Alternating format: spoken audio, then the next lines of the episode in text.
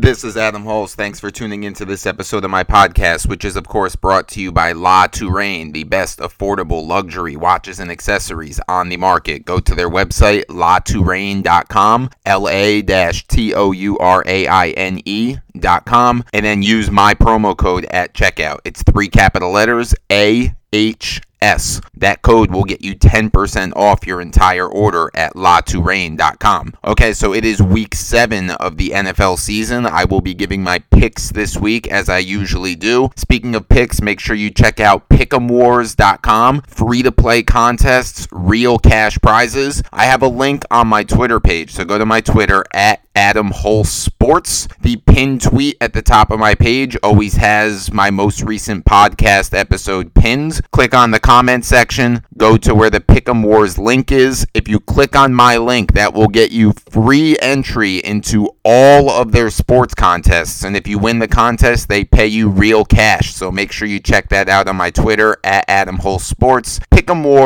Pick'emwars.com. Free to play contests, real cash prizes. Now, before I get into week seven, let's quickly recap how I did in week six. First of all, speaking of week six, thanks to everyone who came out and supported on the Rave on Sports app. We followed along for another Cowboys victory, another impressive game for the Cowboys as they keep it rolling now to five wins in a row. We followed all the action live on the Rave on Sports app. Again, I thank you to everyone who came out and supported. And for those of you who are interested, make sure you download their app, Rave on Sports. The Cowboys are off this week, so I will not be on Rave on Sports this week, but I will be back in the future. So make sure you download, check it out, and then when the Cowboys games plays and I host their game, join me there. Rave on Sports. Okay, as for the rest of week 6, I entered week 6 with an even record. I was 16 and 16 with my picks on the season so far. I had 5 picks last week. Unfortunately, I went 2 and 3 in those picks. I had the Jaguars plus 3. They won the game straight up. I did say in last week's episode that I felt like they were going to win that game straight up. Trevor Lawrence was going to get his first win, and that is what he did. My other victory was, of course, the Cowboys minus three. Awesome game, back and forth game, start to finish. Dak Prescott played awesome. There was a lot of adversity for the Cowboys in that game, and how I feel about that game last year, the year before, all the other times with Dak Prescott in these situations, the Cowboys are generally losing games in those situations. This year, the Cowboys are winning tight games, games that are coming down to the end. Dak Prescott's finding a way to get it done. He has flipped the script. The Cowboys look like real contenders right now. They've won five in a row. They're five and one. Their offense is one of the best in football. Their defense is much improved. They head into this bye week. They should be very confident with how they're playing. Love everything about what the Cowboys are doing right now. So that was our second win last week. Our three losses, I had the Panthers plus two. They lost that game. I had the Steelers minus five. The Steelers did win the game, but unfortunately they did not cover that five point spread. And then I had the Bills minus five and a half, and they had that heartbreaking loss against the Titans. For what it's worth, I agree with the Bills' call to go forward on fourth down there. They needed half a yard to pretty much win the game. I think they should go for that every time. I'm glad that they went for it. Unfortunately, it did not work out for them. They did get stopped, but I think they convert that fourth down 99 times out of 100. They just had bad luck in that one. That was the one time that they didn't get it. So, right call by the Bills to go for it on fourth down. Unfortunately, they ended up losing the game.